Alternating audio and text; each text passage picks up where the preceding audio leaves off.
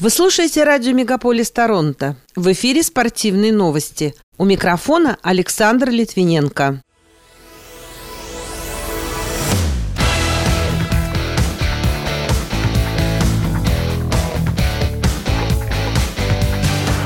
Международную федерацию хоккея призвали приостановить деятельность Федерации хоккея Канады. Яромир Ягор верит, что Овечкин сможет побить вечный рекорд Уэйна Грецки. Лучший тренер прошлого сезона Национальной хоккейной лиги продлил контракт с Калгари Флеймс. Мишина и Галямов превзошли два мировых рекорда на турнире в Петербурге, а теннисистка Екатерина Александрова проиграла Иге Швенток в полуфинале турнира в Чешской острове. Эти и другие спортивные события Канады и России в этом выпуске на радио Мегаполис Торонто. В студии для вас работаю я, Александр Литвиненко. Здравствуйте. Североамериканское отделение Всемирной ассоциации союза хоккеистов заявило, что Федерация хоккея Канады нарушает устав и призывает Международную федерацию принять немедленные меры в ответ на многочисленные сексуальные домогательства на протяжении десятилетий и предполагаемые незаконные присвоения средств из канадских трастовых фондов. Как напоминает интернет-издание чемпионат.ком, в последние несколько месяцев активно обсуждались две истории, связанные с молодежными чемпионатами мира в 2003 и 2018 годах. Хоккеисты кленовых листьев, как следует из полицейских отчетов, совершали групповые изнасилования, жертвами которых становились молодые женщины. Эти факты долгое время скрывались руководством Национальной Федерации. Так что теперь проводится масштабная проверка, в ходе которой должны установить всех виновных. Не исключается, что деятельность Федерации хоккея Канады будет приостановлена. На пресс-конференции вице-президента Национальной хоккейной лиги Билла Дейли перед вынесенными матчами Нэшвилла и Сан-Хосе, которые прошли в Праге в минувшую пятницу 7 октября, ему задали вопрос об участии сборной России на Кубке мира в феврале 2024 года. Совсем недавно заокеанские функционеры пытались изо всех сил уходить от любой конкретики. Сейчас Дели, оказавшись в Европе, заявил, что Россию не станут звать на турнир. Его слова приводит чешский портал iSport. Он добавил, что на Кубке мира сыграют 8 сборных. Есть возможность добавить двух-трех участников.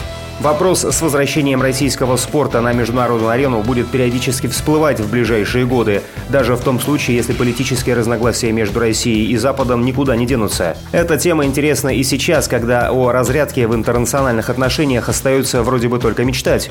Напомню, на днях Международная федерация бокса вернула россиянам и белорусам право выступать под своими флагами на крупных турнирах. Значение данного решения пока в большей степени символическое.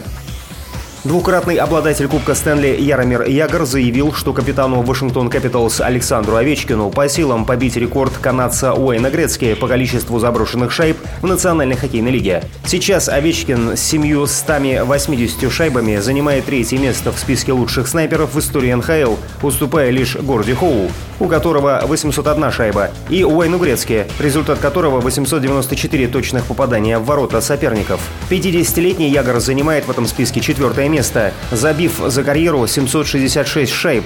Овечкину 37 лет, он является воспитанником московского «Динамо», в составе которого в 2013 году завоевал Кубок Гагарина. В 2018 году в составе Вашингтона он выиграл Кубок Стэнли. Напомню, новый регулярный сезон Национальной хоккейной лиги стартует в эту среду, 12 октября. Первыми его откроют американские команды Нью-Йорк Рейнджерс и Тампа Бэй Лайтнинг.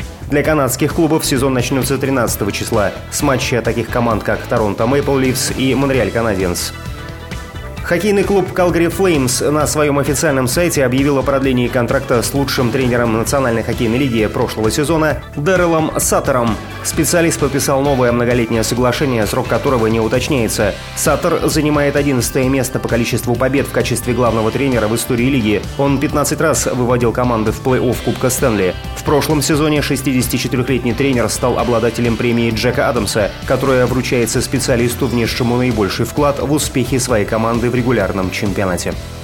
Четырехкратный призер Олимпийских игр по спортивной гимнастике Мария Пасека объявила об отъезде из России. Ранее агентству РИА Новости она заявляла, что ее цель – Олимпиада в Париже. Гимнастка не участвовала в соревнованиях с начала 2020 года. В 2019 она стала чемпионкой Европы в опорном прыжке. Позднее Пасека отметила, что будет постепенно уходить из спорта. По ее словам, отъезд из страны позволит ей обновиться и обрести новое отношение ко всему окружающему. В коллекции 27-летней гимнастки три серебра и одна одна бронза, завоеванная в командном турнире и в опорном прыжке на Олимпиадах 2012 и 2016 годов.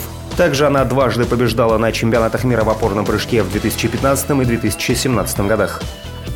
Фигуристы Анастасия Мишина и Александр Галямов стали победителями соревнований спортивных пар на мемориале Николая Панина-Коломенкина в Санкт-Петербурге.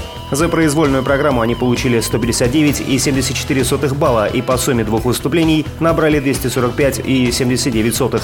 Таким образом, они превзошли свой мировой рекорд в произвольной программе и достижения представителей Китая Суй Вензин и Хань Цуна в сумме двух программ. Однако рекорды Мишина и Галямова зачтены не будут, так как показаны на внутрироссийском старте. Дмитрий Брагин завоевал титул чемпиона российской серии кольцевых гонок в классе «Туринг» по итогам заключительного шестого этапа сезона, который состоялся в Грозном. Брагин победил во второй гонке этапа. Вторым стал Захар Слуцкий, третьим – Артем Слуцкий. В классе Супер Продакшн чемпионский титул выиграл Иван Чубаров, занявший пятое место во второй гонке. Первой финишировала Ирина Сидоркова, вторым Леонид Панфилов, третьим Николай Виханский. Российская теннисистка Екатерина Александрова проиграла первой ракетке мира польке Иге Швентак в полуфинале турнира категории женской теннисной ассоциации 500 в Чешской острове, призовой фонд которого превышает 610 тысяч евро. Встреча завершилась со счетом 7-6, 2-6, 6-4. Продолжительность матча составила 2 часа 38 минут. Напомню, Александрова занимает 21 место в рейтинге женской теннисной ассоциации. Любителям пробежек и прогулок на свежем воздухе с наступлением осенних холодов медики посоветовали не отказываться от головных уборов, поскольку это может привести к такому серьезному неврологическому заболеванию, как невропатия большого затылочного нерва. Оно проявляется сильной болью в затылке, отдающей виски. Кроме того, частое переохлаждение головы ведет к напряжению апоневроза. Пока это все основные спортивные события на радио Мегаполис Торонто. С ними вас знакомил Александр Литвиненко. Берегите себя и поддерживайте здоровый образ жизни.